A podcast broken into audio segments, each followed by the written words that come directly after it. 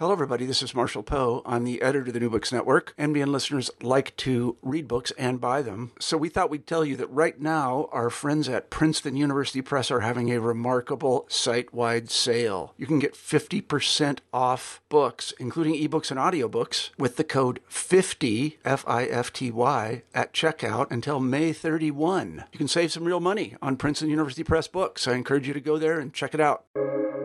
Welcome to the New Books Network. Hello, everyone. Welcome to another episode of New Books Network. And today I'm honored to be talking to Professor Christopher Celenza. Professor Christopher Celenza is an American scholar of Renaissance history, and uh, he's also the Dean of Arts and at the College of uh, Arts and Sciences at Johns Hopkins University, where he teaches history and classics. And today he's here to talk to us about a wonderful book he published with Cambridge University Press called the Italian Renaissance and the Origins of Modern Humanities, an Intellectual History, 1400 to 1800. Christopher, welcome to New Books Network. Thank you. It's a real pleasure to be here. Thank you for having me. Christopher, you've had a fascinating, uh, let's say, background. Uh, you've you've got two PhD, one in history, one in classics. Can you talk a little about yourself? Tell us about your background and also how this book came about and why you decided to write this book about modern humanities, which origins of modern humanities, which I think is a very timely topic with all the discussions about uh, do we need humanities these days or not? Yeah, no, thank you. Happy to give a little background. So I um I was trained as a historian, as a classicist, as you mentioned. I wound up doing two PhDs, one in the U.S. and one in Germany, um, and spent a lot of time in Europe. And in my early career, I spent a lot of time in the manuscript libraries of Europe. I specialized in, and still do to an extent in the 15th century in Italy, and especially in the Latin texts from that period, many of which were unedited and untranslated. As time went by, I began to get more interested in the history of the field itself. So in 2004, I wrote a book called The Lost Italian Renaissance, in which I tried to talk about, to investigate the institutional history. In other words, how did how did Latin, you know, how was Renaissance Latin appreciated or not appreciated in, say, 19th century institutions and what legacies that had for us today? And as time went by, I began to do a little bit more of that kind of work um, I became interested in writing to, for slightly more general audiences. So I wrote a biography of Machiavelli and a short biography of Petrarch. Um, and then a couple of years ago, um, I wrote a book called The Intellectual World of the Italian Renaissance, which was, in a sense, just, you could say, my take on the culture of Italian Renaissance humanism from the era of Petrarch to the 16th century.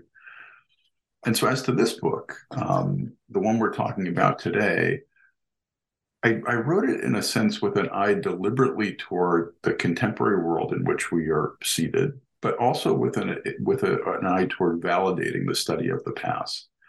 Um, one one problem that has struck me, or one issue that I think is very central now, and I'm sure this is is true for you and many of your listeners and and and, and viewers on the YouTube channel, is I think that we're surrounded by um, waves and waves of texts that are coming at us in formats that are really unique in human history, right? On screens, on tablets, on phones, and so on.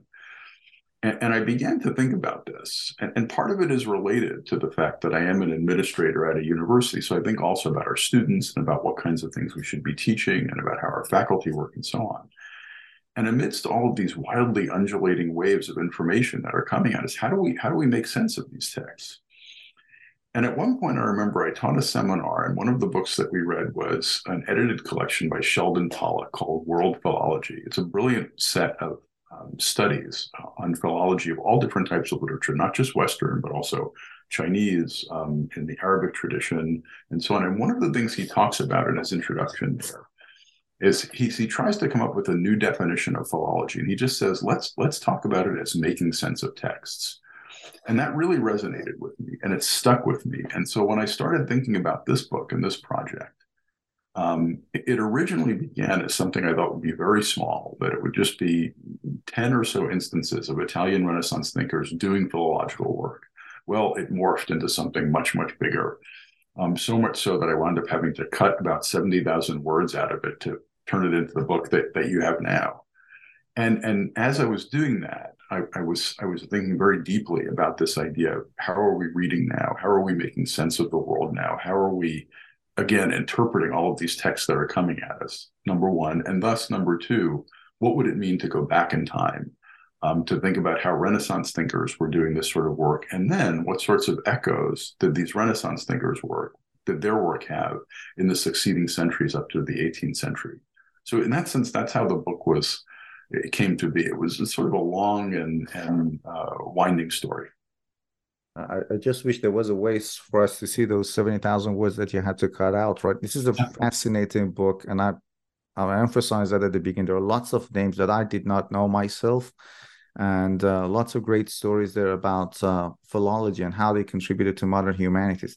Let, us talk about philology a bit. You did talk about it. It's uh, generally speaking, some people might just very reductively think of it as a way of editing text. But can you tell us gen- generally what is philology? And you have this example of Homer in the introduction to your book. And how, how was it done in, in Renaissance, in generally speaking? Because we'll delve into more details as we go ahead. How did it differ from now, let's say? Yeah, no, well, I, I appreciate that question because I think philology, not unlike the word philosophy, both of those words' meanings have varied greatly over time, on the one hand. But on the other hand, because they inhabit corners of current academic disciplines, oftentimes the practitioners of those disciplines tend to think that the version of whether it's philosophy or philology that they're practicing now um, somehow represents past versions of what this was. So, well, part of the intention I had in this in this book was to draw attention to the fact that these things could mean very different things over time. Um, philology was itself, as a word, was used in many different ways, but I would say that even the practices behind philology changed. So today, I think if you were to ask a classical philologist, well, what is philology? For the most part, I think what they would say is you know, it's an attempt using uh, textual criticism to try to get back to what we believe was the original intention of an author for whom we have no autographs, right? But we have to do this through studying the relationship between texts, between manuscripts, um, by dividing them into families, by eliminating manuscripts that descend or were copied from parts of those families and so on. In other words, there's something about it that I think is very, um, there's a set of techniques that philology represents. Now, in the Renaissance, in the 15th century, that period has often been tagged as a predecessor of what modern philologists do. And in many ways, rightly so. So, some of the folks that you'll meet in this book, Lorenzo Valla, for example, Angelo Poliziano, and others, they really do adumbrate in some ways some of the practices that modern philologists do. Um, Valla, for example, is someone who um, is often relentless about trying to find the um, ancient historical meaning, let's say, of a word and point out that you know words that we use today in Latin might not have been used in the same way in antiquity. Poliziano, for example, someone who was even concerned sometimes with how books were put together. Um, and was able to figure out that sometimes texts had been misordered because manuscripts had actually been bound together in a faulty way. So, for that and for a whole host of other reasons, there's a real reason why these folks are seen as predecessors. But I often think in that story of finding predecessors to, to what modern philologists do, there is sometimes a tendency to ignore the other stuff that these Renaissance thinkers were doing with their work on texts. And that to me became ever more meaningful and more important, especially if we're looking at the humanities today, because these thinkers, and again, I would tag Valla and Poliziano as, as two important ones, they also brought a lot of emotion to their work um, they they had a I think a grounded belief that work in the humanities, deep concentrated textual work in the humanities mattered, not just um, for scientific results the way we might narrowly use that word today, but also for improving the quality of human life and they expressed that in different ways and over different times. And so so i think that it, it, was worth going back to them or it is worth going back to these thinkers in the past and just trying to figure out how might they have been interpreting these then and and then accordingly how can we use those messages today as we think about the humanities which again in a worldwide sense you could argue um, you know if not if, if not in crisis or at least in a place where we have to think hard about why we should keep doing it and, and, and just to emphasize the significance of philology, even the idea of authorship was different in Renaissance.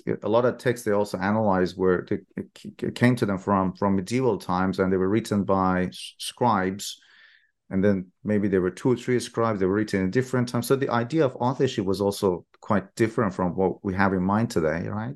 Yeah, I think that's true, and I think that too is is is one one of the themes that underlies the book.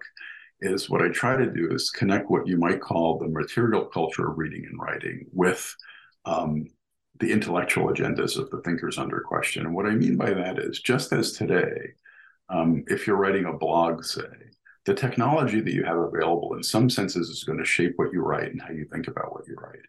So too, I would say, especially in the era before printing with movable type and even into the, the beginnings of the era of printing with movable type.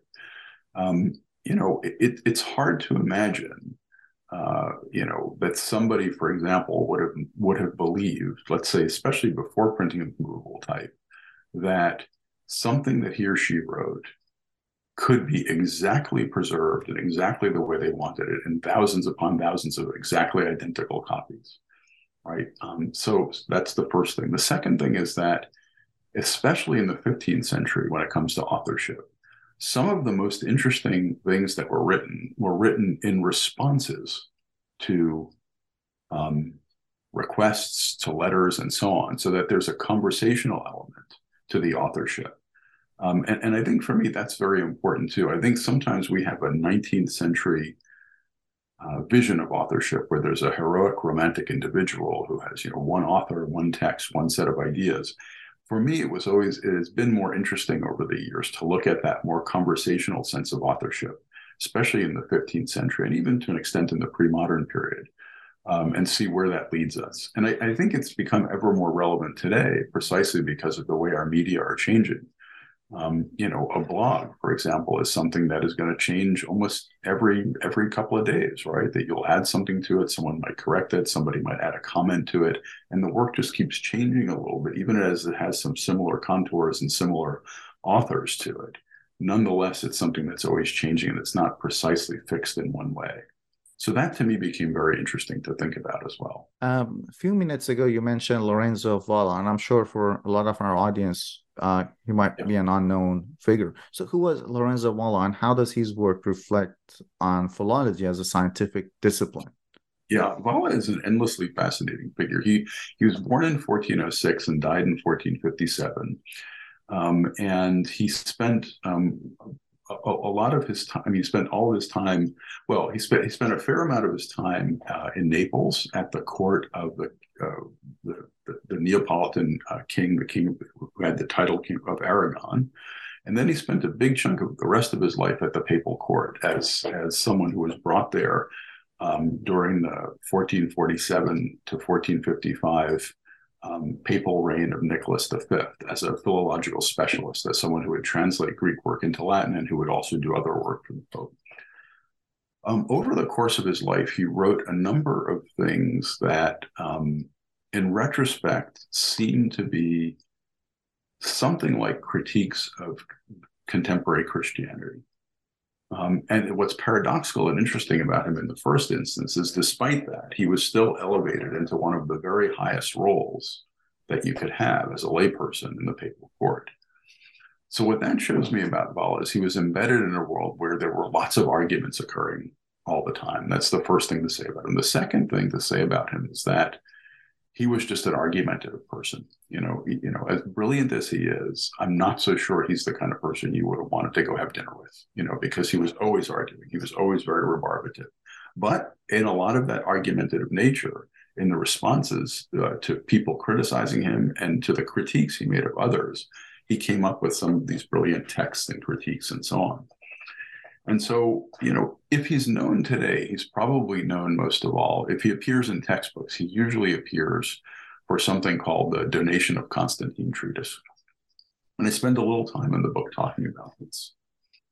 And there too, this is one of these instances that he's kind of, um, I'm even going to go ahead and use the word pigeonholed as a predecessor of modern habits of thought. And in some respects, he is. So the donation of Constantine, what is it? Well, um, it's kind of two things, as this one brilliant scholar whom I cite in the book uh, uh, disentangled, a psycho named, Michael, um, named uh, Johannes Fried. On the one hand, the donation of Constantine was a notional gift of the Emperor Constantine in the fourth century, the first Christian Roman emperor, um, a notional gift of that emperor to the then Pope Sylvester of all of the territories of the Western Empire. That that that's the gift part of it. The second thing the donation of Constantine signifies is a document. There's a document. And as we now know definitively, that document was not authored as it was supposed to have been during the era of Constantine, but authored much later in the 8th century. So there's always been this um, sense that you know this document was a there's you know there's there's now in the sense that the document was a forgery and Valla is often tagged as the one who quote discovered unquote the fact that it was a forgery. So I examined this notion in the book to an extent and and, and why he's tagged as this uh, discoverer and so on and how that works. Now on the one hand he does do certain things in his treatise on the donation that seem like modern critiques. For example he shows that this document that was supposed to have been authored in the fourth century contains words that wouldn't have been used in the fourth century, that were only used later. So, in that sense, that seems like a very modern thing. But one thing I point out in the book is that before all of that work, in his treatise about the donation of Constantine, what Valla does most of all is he appeals to common sense, to reason, and to emotion. For example, he says um, things in the document. He he focuses. He, he pretends at one point to be Constantine's sons. He structures it as narration, and he has the son say, Oh, father, how could you disenfranchise us of all of this land? How could you do this? Don't you know that if you did this, we won't follow Christianity the way you do? Now, of course, this is a fictional impersonation that Valla is using as a tool, but he does other things like that. And my point is only that before he does what we might today consider the technical philological stuff, before he does that, he does first the common sense um, persuasive, um, emotional argumentation. And to me, I feel that's important because if again, if he's known even in a limited way today in textbooks, he's known really only for that latter part, the technical part. Whereas I think to him and his, his era, it was that more comprehensive, more emotional, um, uh, you know, more comprehensive style of argumentation that was meaningful. So that's one thing that's focused on. He also did work on uh, the Latin New Testament comparing the Latin to the original Greek and sometimes finding you know different different ways to translate it, different ways to think about it. Um, and uh, you know, in some ways, he, he's he's interesting. Also, I would just close with this on because the one work of his that really had popularity in his own era, that which is to say in the Renaissance and the early modern era, was a work for which he's barely known at all today by general readers, which is a work called The Elegances of the Latin Language, which effectively was a textbook as to how do you write Latin well? You know, how do you write Latin to, to make it sound like classical Latin and so on? And it's really this gigantic series of lists of just phrases culled from his voluminous reading. And I think it's interesting that the work that today seems more revolutionary, or that today that seems more like an anticipation of the Protestant Reformation, or that today seems more like anticipations of modern philology was, in fact, in his day, not all that well appreciated. Whereas the work that was well appreciated, you know, his textbook on the Latin language has sort of, you know, fallen out of out of consciousness. One more fact, maybe. Sorry, I know I said I closed, but one more thing we can say about Valla is, in his own era, if we zero back in on that donation of Constantine treatise, even though what seems like a very strong set of proofs and arguments that the donation document was a forgery, even though he did that, in his own era, the debate continued.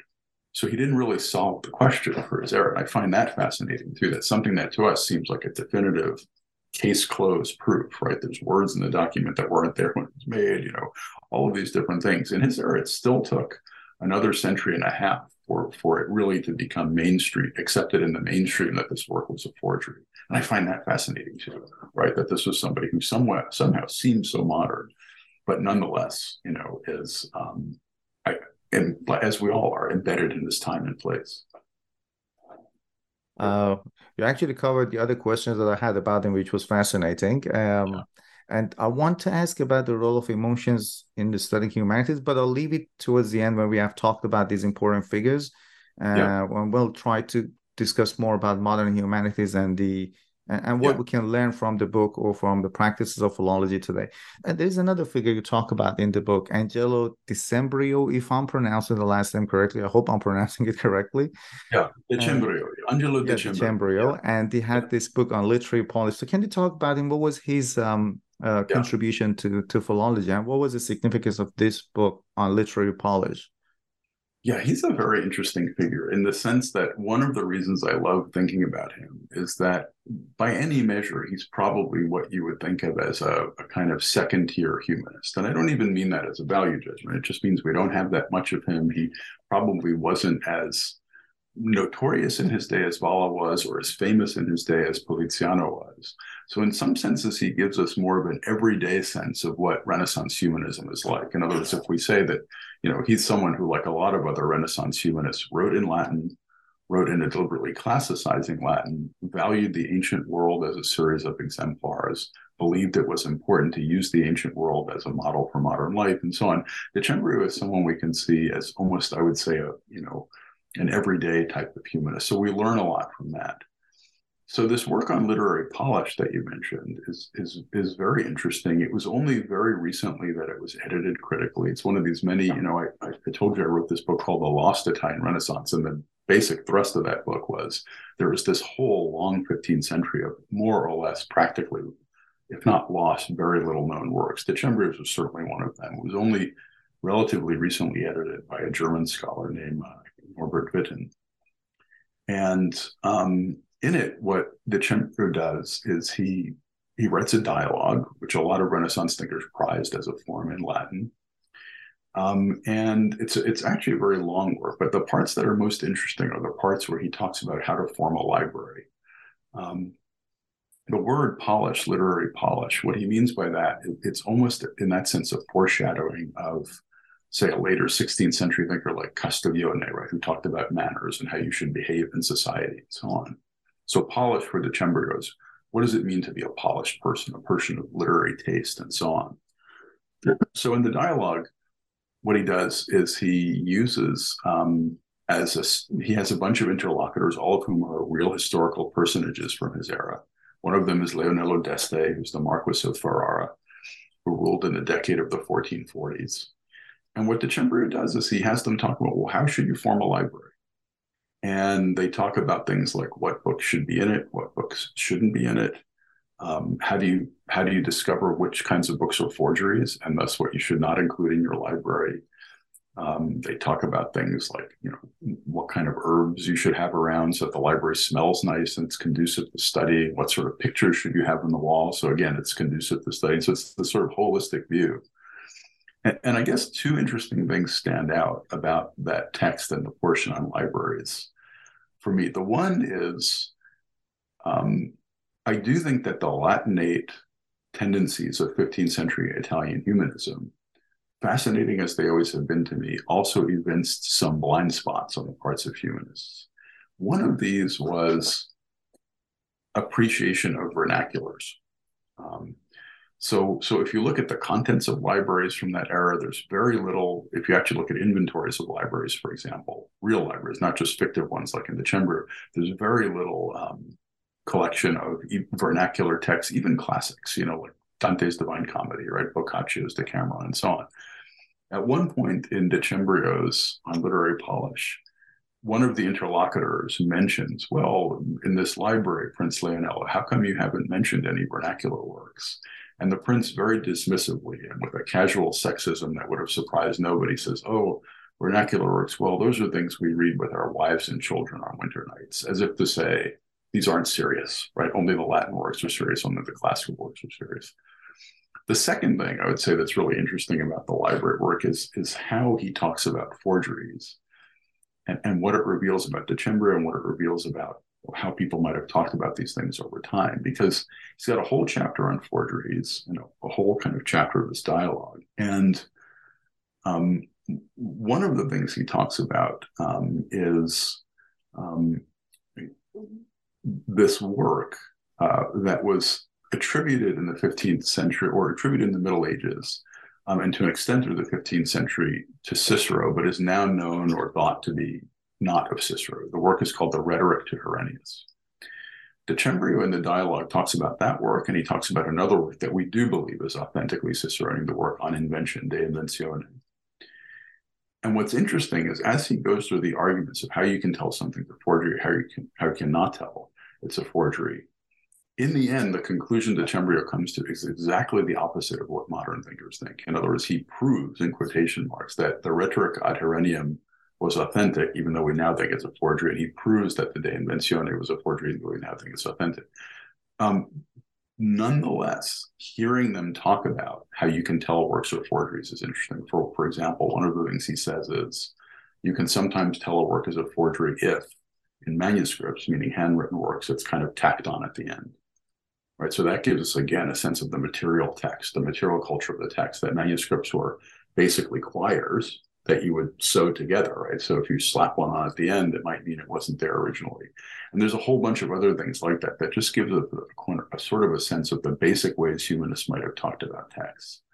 So it's a fascinating work, I think, and and you know scholars have occasionally dipped into it here and there, but it's definitely worth, I would say, more attention than it's gotten. What fascinates you to know how this idea of critic close reading or critical reading that nowadays is uh, very common in in humanities was was a thing back there as well. So it wasn't like there was a book written and then people just blindly followed that. This idea of uh, critical critically and analyzing a text was uh, was there there as well. Yeah.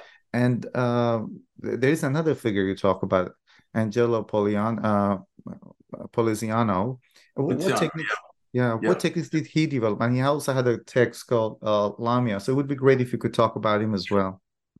Yeah, no, he's an endlessly fascinating figure um, who, who wound up dying pretty young. Um, he, he, lived from 1454 to 1494. He's um, kind of he was an orphan who was adopted by the Medici family uh, for practical purposes, um, and he was just a prodigy when it came to literature and Latin and Greek and so on. Uh, and so from the years 1480 onward, he basically got a job teaching at the University of Florence. This was a university that Lorenzo de' Medici, Lorenzo the Magnificent de' Medici, had uh, refounded in 1473 and intended to make into a you know a very important educational institution and it had different branches there one branch at pisa uh, where law was taught and other subjects. And then they had another smaller branch in Florence itself where literature was taught. That's where Poliziano was. So from 1480 until the, the end of his life, um, he taught at the university. Along the way, he did some very, very interesting things when it comes to philology. So he he wrote uh, a text called the Miscellanies, the Miscellanea, which are small chapters dedicated to what we can really recognize today as interesting textual problems. Right? What did a specific word mean in an ancient text? Um, you know, um, all of these different sorts of things. Um, he also wrote some vernacular poetry. In other words, he wrote poetry in Tuscan, uh, for which he's, if he's known for anything, he's probably known most for that. Um, and he also had this interesting career as a professor at the University of Florence. And what we see is we see him gaining in prestige over the decade uh, from 1480 to 1490 and then into the early 1490s at the beginning, we even have contracts which show how much he was paid, and how much other professors was paid. And as the 1480s go on, you see his pay rising, the other professors' pay saying static. You see languages appended to the contract saying, oh, Angelo Poliziano can teach whatever he wants, and so on. So he was growing in prestige and an increasingly popular professor. And after a while, one of the things he wanted to do was um, start teaching Aristotle. And that provoked reactions among people at the university who were philosophers and who believed only they should be teaching Aristotle. And that's where this treatise, the Lamia, comes from, the treatise that you mentioned. Um, and what he had clearly heard was that there was this kind of academic backbiting that you sometimes hear in university contexts, right? So these were people who were self-designated philosophers. They said, "We're the ones who teach Aristotle." Oh, what does Poliziano know about philosophy? How can he teach? How can he teach Aristotle? So Poliziano writes this treatise to Lamia, um, and in its genre, what it is is what was called a praelectio. And what that meant was it was basically an opening oration to a university course, an oration that was usually given in the month of October when the academic year began. Um, and Poliziano had a history of writing unusual um, praelectiones, so unusual versions of, of, of this text. This was no exception. So he was teaching, he was going to teach the semester he offered this praelectio, the Lamia. He was going to teach um, Aristotle's uh, prior analytics. Um, and, um, you know, normally what the genre of the praelectio, what it would be is you would, you would basically, you know, give a sense of what the subject matter was, give a sense of what the author was, why it's useful to study and so on.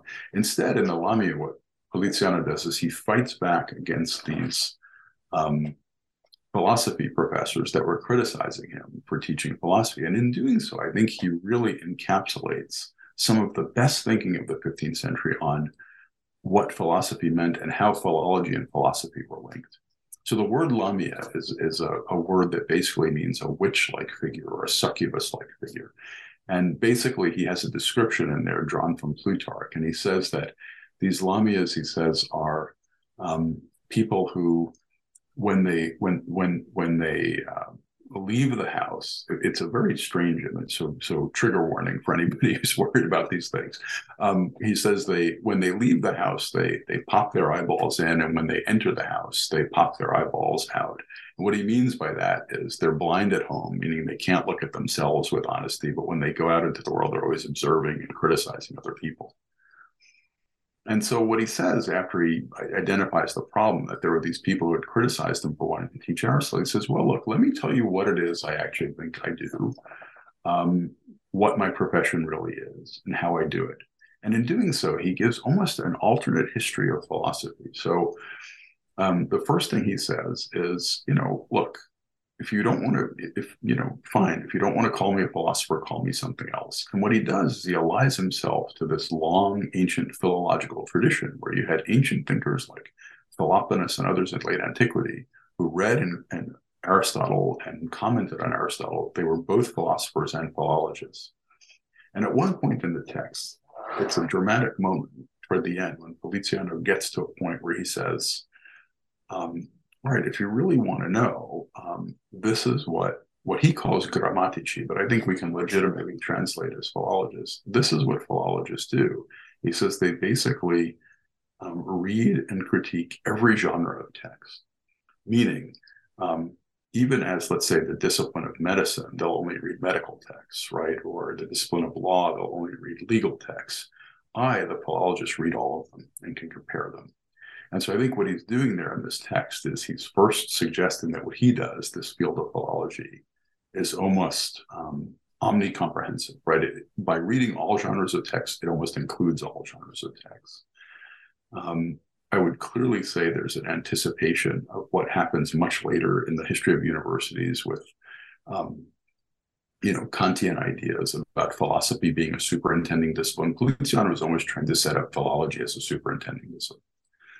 Um, but he's also making a strong case, I think, that the pursuit of human wisdom, philosophy in its original meaning, the love of wisdom, is something that's best exercised by omnivorous reading, right? By never being um, impeded by disciplinary boundaries, by always reading across disciplines and so on. So, for that reason, to me, it's one of these clear lost Italian Renaissance texts in the sense that I think it should be up there with Erasmus's Praise of Folly. I think it's a brilliant text. It's just it's just way too little known, I think, among people. Uh, one of the surprises in your book is, and you mentioned it in your book as well, it's the inclusion of Rene Descartes, uh, yep. an Italian Renaissance. How, how is it relevant? How was he an outgrowth of Italian humanism? Yep. So Descartes I included for a few reasons. So, so one of the aims of the book, of the book, is that the first few chapters really do focus on these 15th century thinkers. And then the second half of the book is really about how do we hear echoes of what they did in later centuries, right? And you know, Descartes dies in, in 1650, um, and he's there for a few reasons. The first, I would say, um, the biggest reason is this: um, if this is a book about philology, which is to say, making sense of texts, how do we think about someone as foundational as Descartes in the historiography of modern philosophy, who, um, you know, at the beginning of his discourse on method, basically says, "I'm going to jettison texts." Right? I mean, he come he, he actually says, right? He writes the discourse in French, and he says, memorably, you know, he gives a history of his early life, and he says. Um, I, I, was nourished on letters, right? J'ai été nourri aux lettres, right? He says very eloquently. And so one of the things that led me to do was think about his early education.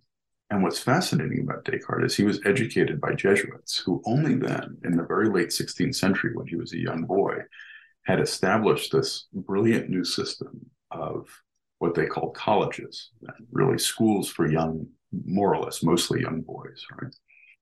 And what the Jesuits did that the actual 15th century humanists never actually succeeded in doing the Jesuits were the ones, as John O'Malley, the great historian, always used to say, that actually succeeded in bringing humanist ideas about classical learning into the classroom successfully. So, so the one way we can think about why does Descartes belong in a book that has its origins thinking about Italian humanism is that educated by Jesuits as he was, he basically was the recipient of a mature version of, you know, ideas originally nourished in Italian humanism, classicizing Latin, um, intimate knowledge of the classics, um, intimate knowledge of the Latin language, right? So that's one reason.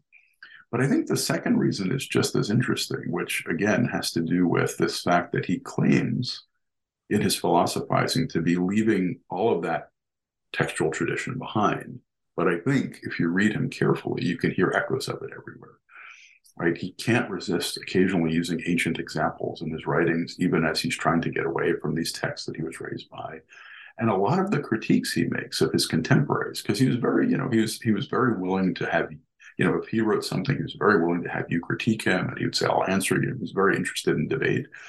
Um, in a lot of the critiques he makes, he sounds almost exactly like Poliziano, right? He'll say things like, um, you know, uh, you know, today, for example, uh, people who are philosophers are a lot like, you know, followers of Aristotle, but not Aristotle himself, as if to say, you know, Aristotle himself was this brilliant philosopher. It's the followers later, the people who are obsessively trying to be Aristotelians, are the ones who are, um, you know, not making the grade when it comes to philosophy and so on. So I think for me, there were a lot of echoes there that I heard. The classicism brought on by the Jesuits, but also I think inevitably and concomitantly, um, the you know those echoes of humanism that you'll find in the styles of argumentation.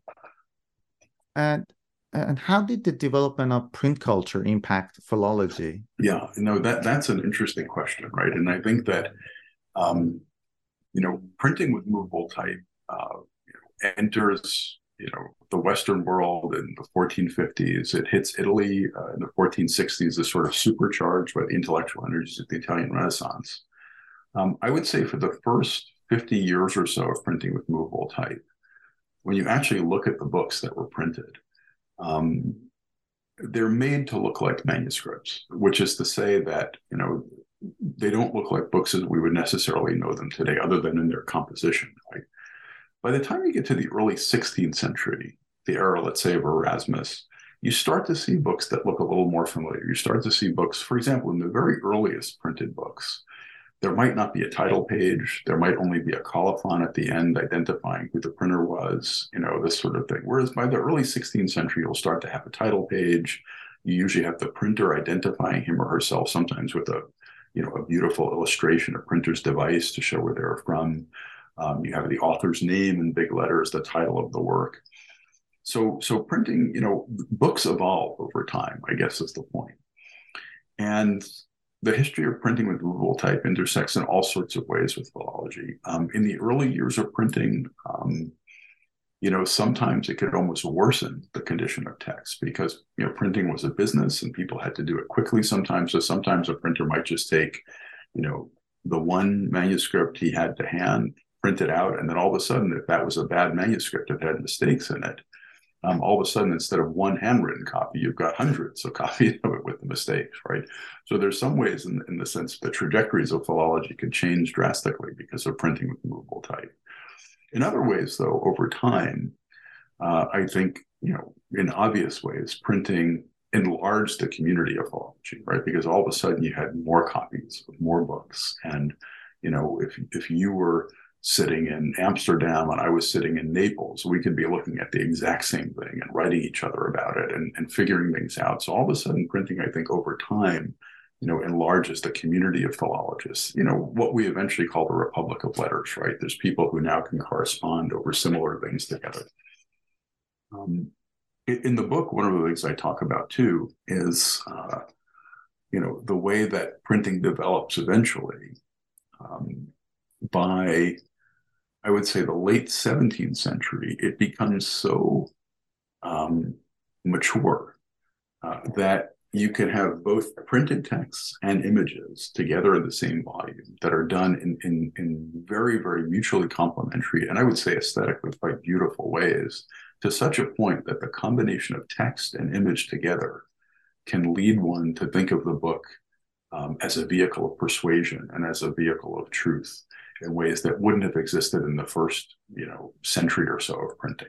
So that's another part of the story too is how, how do you persuade people again in this larger idea of philology? How do we how do we um, interpret texts? How do we make sense of texts? When images are in the picture too what function do they have especially when printing matures?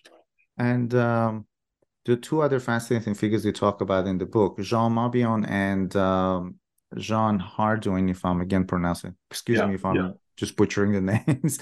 No, no, and yeah. yeah. one of them created this field paleography. I would it would be great if we could talk about him. And also sure. the other one is sort of like sounds like today's conspiracy theorists who thought that everything is fake. That's a good point. Yeah. So these two figures, uh, Jean Mabillon and Jean Hardouin, um, they're rough contemporaries uh, in in the late um, the late 17th century. Uh, they're kind of active in the wake of Descartes' death, right? And um, Mabillon is a Maurist Benedictine, um, and as such, he had uh, charge of a series of early medieval French documents, meaning that his order, his religious order, was responsible for curating, taking care of, publishing all of these documents that pertain to the early, you know, early medieval France. Um, so, so Mabillon, on the one hand, he has this responsibility. On the other hand, in the wake of Descartes' type of philosophizing and in the environment of broad skepticism, which was in the air then, in fact, people have even talked about that era, the, the 17th century in France, as a as a Pyrrhonian crisis, a crise pyrrhonienne, right, referring to Pyrrhonian skepticism. Um, there were people who criticized Mabillon's work and his order's work, saying that a lot of those documents that they believed to be authentic, that his order believed to be authentic, were in fact forgeries. So Mabillon set out to write a text that would show exactly what it was that the kind of work he was doing, how you distinguish different phases in the history of handwriting. Um, in doing so, he really creates the discipline, if not the name of paleography, which you mentioned before. And that, that word just means basically the study of old writing. Um, and it's and it's come in its modern instantiation to, to mean you know the history of handwriting. How, for example, did the history of Latin handwriting change over time?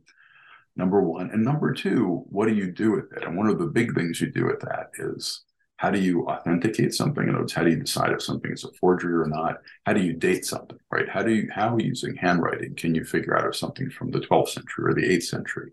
Um, how do you locate something? Was it done in France? Was it done in Germany? Was it done in Italy?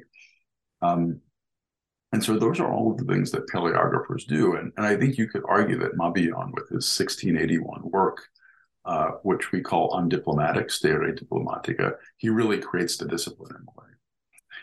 And what's interesting about it is that that notion of text and image together is what's most important because he gives this very interesting explanation of how, how you can judge the progress of Latin handwriting. And he has his theories about how it works.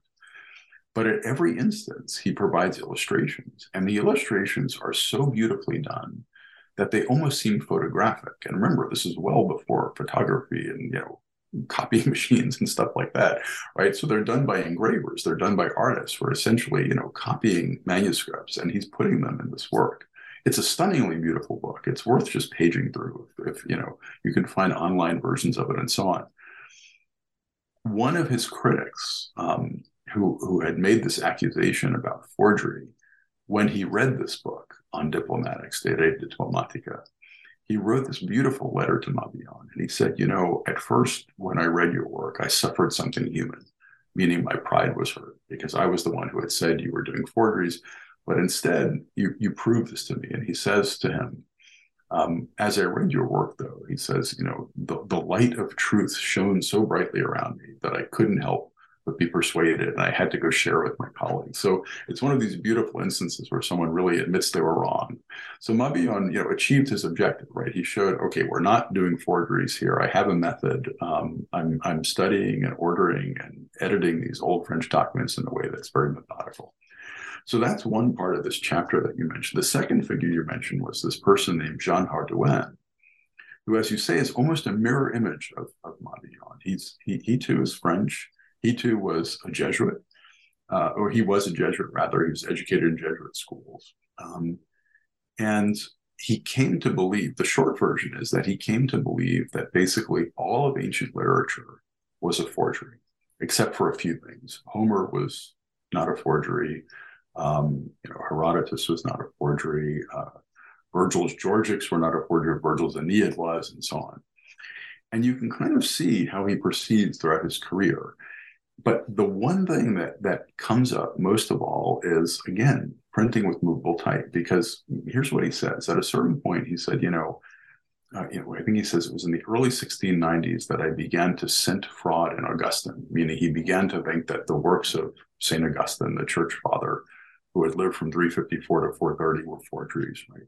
And then he says, but then I began to think about everything else, and I, and, and what he came up, what he came to think was that almost all of ancient literature, almost all of early Christian literature, it was all made up in the Middle Ages by um, you know medieval theologians who wanted to give themselves a backstory for their heretical imaginings. They made up all of the ancient literature. They made up all church lit. They made up the church but um, accounts of the church councils. This is in Hardouin's reading.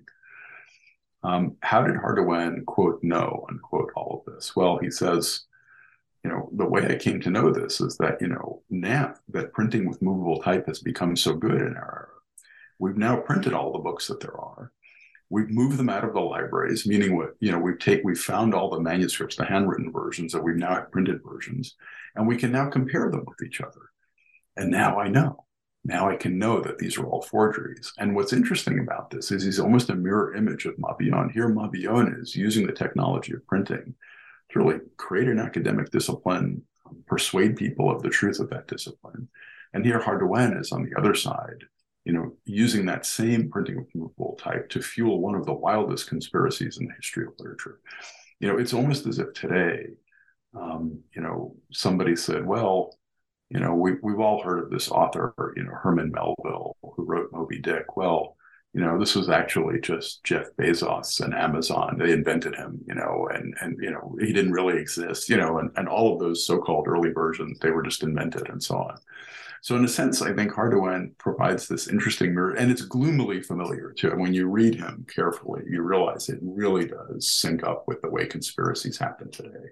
Because once once he once he makes that turn, uh, in other words, once he comes to believe everything is forgery, he then uses his philological skill because he was a very good philologist to go back and try to prove in quotation marks, obviously, that these authors were, were forgers. And in fact, he was such a good philologist before he became overtaken by this conspiracy theory um, that he was the early modern editor of Pliny's Natural History, this ancient encyclopedia. He was chosen to do this for this very prestigious series of texts. And he did such a good job that philologists, even today, think that he made some important discoveries.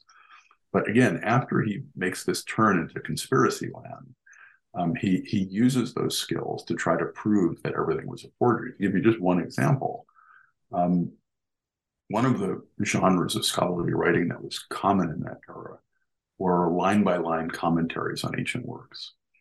And so one of the things he does is he he writes a commentary on Virgil's Aeneid, um, in which he tries to prove that Virgil's Aeneid wasn't in fact written by Virgil, the ancient Roman poet, but was actually written by a medieval Frenchman. And what he does is he finds expressions in Virgil's Latin that he he he actually intuits. He says, no, these are actually originally French expressions that somebody then transposed into Latin. And so it's amazing to see what happens. You know, once you're overtaken by a conspiracy theory, just as today, right? People who are used to reading and finding things on the internet and looking around and doing research and so on can use all of those techniques to sort of fuel the conspiracy. So anyway, thanks for asking me. Those were those two cases really to me are such interesting. It's such an interesting counterposition. Yeah, and as as you just said, uh, they quite echo with what's happening nowadays on uh, you know in social media or even in universities with all conspiracy yes. theory, uh, which we'll get to. And before we talk about modern times, very briefly, you could tell us about the French Enlightenment because that's also an important part of your book and how people like, for example, Diderot or uh, Damber, uh, D'Alembert yeah. encyclopedias were influenced by Renaissance um, humanism. Yeah, I mean, they, you know, the the that's one of the toward the end of the book i talk about the french encyclopedia as a kind of summing up as a sort of ending phase of some of this and a move toward you know other sorts of things and um, you know a number of uh, of the ideas that Italian humanists kind of, I would say, inaugurated find expression in the, encycl- the encyclopedists, right? These people like Diderot and D'Alembert. One is this very broad and capacious conception of philosophy, right? So they're they're very much in the in the vein of Poliziano in the sense that, you know, whatever word you might use, philosophy shouldn't be something that is just an academic discipline. It should be a broad um, vision, right? A broad sense of wide reading and so on. You know, the search for human wisdom, that is, should be broad reading. So when you read entries in the encyclopedia, like their entry on uh, philology, philology, it's very similar to Poliziano's, you know, sense of capaciousness that you read across disciplines and so on.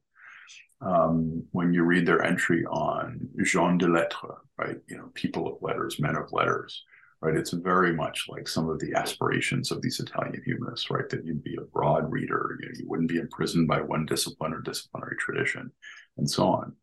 And then the one other thing that I would note just about the encyclopedia authors is they, not unlike you know their immediate French predecessor, Jean Mabillon, were very skillful at using images to buttress the kind of textual points they were kind of trying to make. In fact, so much so that they say in more than one place that sometimes an image does a better job of explaining things than words do. Um, and so I, I, found that an interesting kind of way to end the book and, and think through the you know the ending of things and uh, we all get this sense i mean I, when i read the book and as you were talking we get this sense that uh, in terms of us being overwhelmed and i think you mentioned it at the beginning overwhelmed with new information text in different formats not that different from renaissance and just finding our way through all these texts to be able to filter out what is right what is wrong or what is fabricated it's quite important. So generally speaking do you think we're we're we do you think um, there's this crisis of reading. And uh, if i may add a second question it's that what, what do you think about the state the current state of humanities? Do you think humanities are in a state of crisis? Mm-hmm. you know I, in terms of the word crisis right it's an interesting word right? Because it, it implies an emergency right? It implies to an extent danger and things like that. And so I, I don't know that i would necessarily use the word crisis, but I would say it, there it, there are serious inflection points that, um, on the one hand, I think we will often see in commentary on the humanities is what you might call a "nothing is new under the sun" approach, meaning people will always dig up somebody from the 1920s or the 1850s or sometime in the past who said, "Oh, nobody likes the humanities anymore." But I actually think we're in a qualitatively different moment, precisely because of the other question that you asked, which is is this a crisis of reading? And in that sense, maybe the word crisis is more appropriate because I don't I don't know that we were built evolutionarily to take this much information in at these speeds, you know, you know, as much as we are. Let alone, right, the most recent things of you know artificial intelligence and Chat GPT, which are you know are really like I think throwing into question, right, how how we're going to be reading and writing in the future. So um, you know, in the book, I talk about the work of this one cognitive scientist, Maryanne Wolf. Um, and she's just a wonderful thinker, or excellent writer. And, um, you know, she's written that, you know, first of all, we probably weren't even evolved to just read regular words on a page, right? As human beings, we were evolved to, you know, run away from lions and find shelter and things like that, you know, let alone like focus on a page, let alone, right? All of this information is coming at us. And so she has this other book that had come out relatively recently called Reader uh, Come Home, I think. And basically, she you know has studied as have other uh, cognitive scientists the fact that the more time people spend online, the less empathetic they become, right? So when we think about education, this is important. Um, the harder it is for them to, you know, discern things that are true from things that are false. And so I just think, you know, what she calls for is more um, in-depth reading, right? You know, more reading of in-depth things. And I think we can expand that in the world of education to more um, in-depth research projects and things like that. So in some senses, I do think there's something like a crisis of reading now. I don't know that I or anybody else has the answers uh, for what to do about it, but I do think it's definitely worth our collective attention. It's not something I think we can just ignore. A couple of months ago, just by accident, I came across this article in about media studies, and this guy was emphasizing this skill, which a new skill, which he called critical ignorance. uh, or yeah. critical negligence. So we have to critically neglect or ignore a series of data or information that yeah. is available to us these yeah. days. It's fascinating, right? Because I think that that's exactly right. I mean, I think, you know, even as if you were to look back all the way back to the Renaissance, one of the big aims is how do we preserve everything? And now I think the question is, you know, we can't preserve everything. So how do we how do we choose what not to preserve, right? How do we choose, as you say, you know, critically to be to ignore or to neglect mm-hmm. certain things because we just mm-hmm. can't. Mm-hmm. There's no way we can take it all in or preserve it all. Uh, before we end this conversation, uh, is yep. there any other work you're, or project you're currently working on? Yeah, I mean, I think, you know, one of the things that pops up here and there in the book that we were discussing today is this notion that just like philology has had different meanings, so too has philosophy. And so I, what I'm what I'm working on now, and it's it's a probably a longer project that it'll take a while to complete, is something like a new history of moral philosophy, informed by the idea that philosophy is is not just what we would call academic philosophy today, but also at various points in its past history has been the search for a style of life. And how was that manifested in different eras? So so that's kind of what i'm playing around with now and, and writing about here and there uh, Professor Christopher Celenza, thank you very much for taking the time to talk to us. It was absolutely fascinating talking to you and uh, learning more about Italian Renaissance and how it contributed to the origins of modern humanities. Thank you very much. It was just great to be with you, and I appreciate your spending all this time with me.